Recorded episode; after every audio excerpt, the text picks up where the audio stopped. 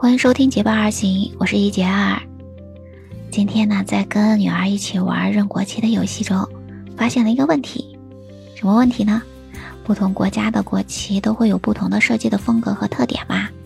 比如说呢，咱们中国呢就是五星红旗嘛，嗯，然后呢，像呃英国，它主要呢就是那种星条旗哈。美国跟它的旗也差不多，都主要是星星和那个条状的。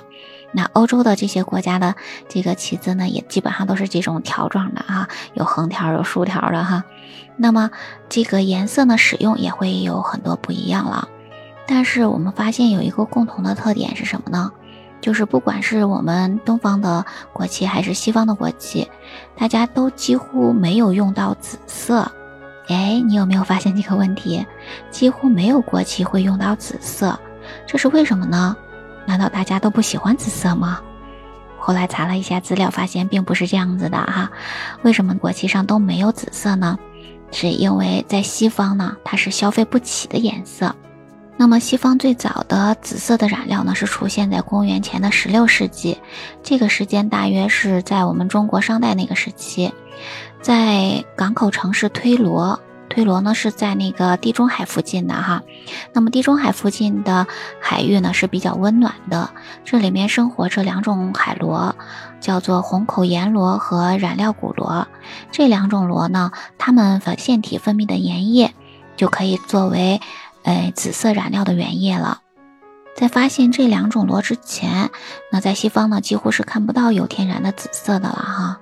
那么，把这两种螺产的这个粘液混合在一起做成的这个染料呢，就被称为是推螺紫。推螺紫的这个色牢度其实也是非常好的，但是呢，根据古罗马人的记载说呢，一只海螺只能贡献一滴原液。而如果想要染成一件紫色的衣服，这样一件成衣染成这种紫色呢，就要消耗掉数以千计，甚至呢是上万枚的这个海螺。所以到了公元三世纪呢，用推罗紫这种颜色染成的羊毛是跟黄金等价的了。所以你看，紫色染料是不是特别贵重啊？那么在西方呢，这十几个世纪里，这种能认用得起这种紫色呢，都是象征着权力和财富的，所以呢，就只有皇室和贵族少数的人能够负担得起啦。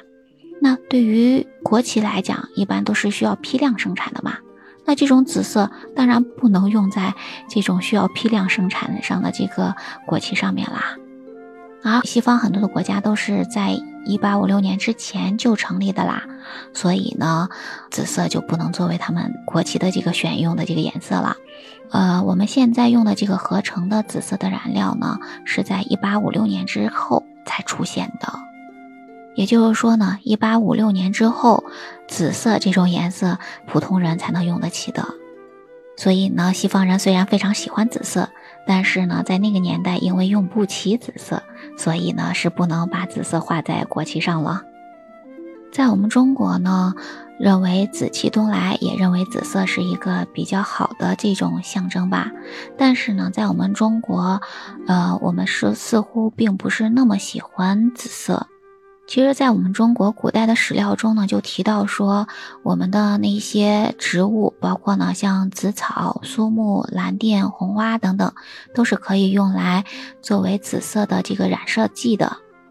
但是呢，天然的植物它每只每一个植株的生长的状况都会有所不同，所以呢，色素的品质就会有波动和差异，没有办法达成那种像现在的合成染料的这种标准性。所以呢，在上色的过程中，色素的提起和上染也会容易受到各种因素的影响。那么也就是说呢，每一种这个紫色，它都是比较难以做到这种精准的复制的。那每一个做成的这个衣服的话，它的颜色同样叫做紫色，可能这个紫色是不一样的。比如说呢，在古代，嗯，雪灰和藕荷都是紫色的这个颜色的名字。那即使是同样都叫做雪灰，那两件衣服的颜色也都会不一样的啦。所以呢，在咱们东方也几乎呢都没有用紫色作为国旗的这个颜色的情况哈。但是有一个情况，不知道你有没有发现，清华大学很多地方用到紫色的。因为清华大学的校花呢就叫紫金啦，那么紫金就是这种紫色嘛。然后呢，清华大学呢从它的校徽、校旗到毕业证，以及呢毕业证上的文字，基本上呢都是要用到紫色的。你有没有想到这个原因呢？对于清华大学来讲呢，它既受到咱们中国传统文化的这种影响，当然呢，当时呢也是受到了西方很大的这个影响了。那么咱们中国人呢是比较喜欢红色的，认为红色是非常喜气嘛，而西方人呢则喜欢蓝色，因为蓝色象征着海洋，他们的文化呢是从海洋中获取的。所以呢，对于当时的清华大学来讲啊，对于清华大学刚建立的那个时期来讲，他认为呢要做到中西合璧嘛，所以就把红色和蓝色混在一起。那从这个颜色的色度来讲呢，红色和蓝色合在一起，它就是紫色嘛。所以清华紫是清华的一个象征了。不知道你是不是也喜欢紫色呢？你的衣柜里有紫色的衣服吗？你关于紫色有什么故事呢？你可以在评论区跟我讲一讲啊。然后我们今天就分享这里吧，感谢你的聆听。如果你喜欢我的节目，不要忘记关注、订阅、点赞哦。我们下期节目再见，拜拜。